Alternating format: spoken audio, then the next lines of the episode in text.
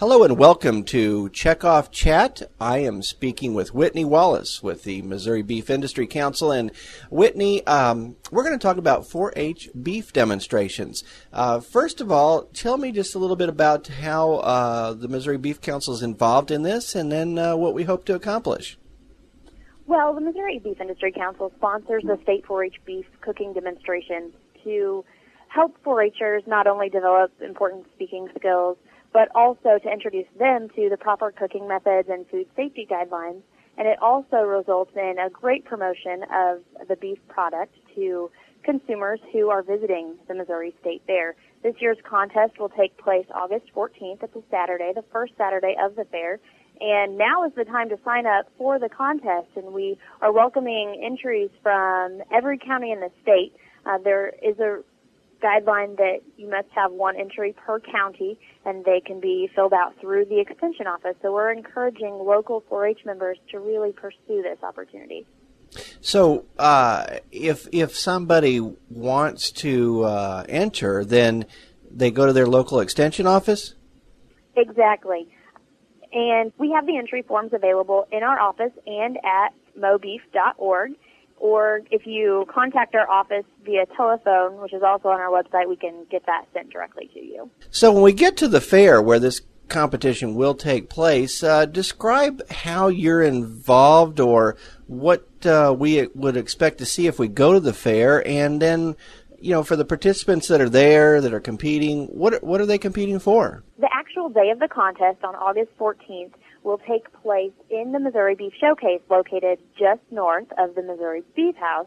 And so we will have the demonstrations going on where the public can walk in and view and ask questions and learn more about the beef that the four Hers are cooking.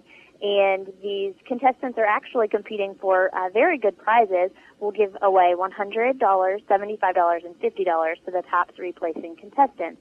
So not only is it a great way to develop public speaking skills and promote beef, it's also a great way to invest in future four H projects that might take more money than other awards can give. Well, you know, something that occurred to me that uh, people might be interested to know is when we say beef demonstrations, what would be an example of that? I mean, what kinds of things would we expect to see in this competition?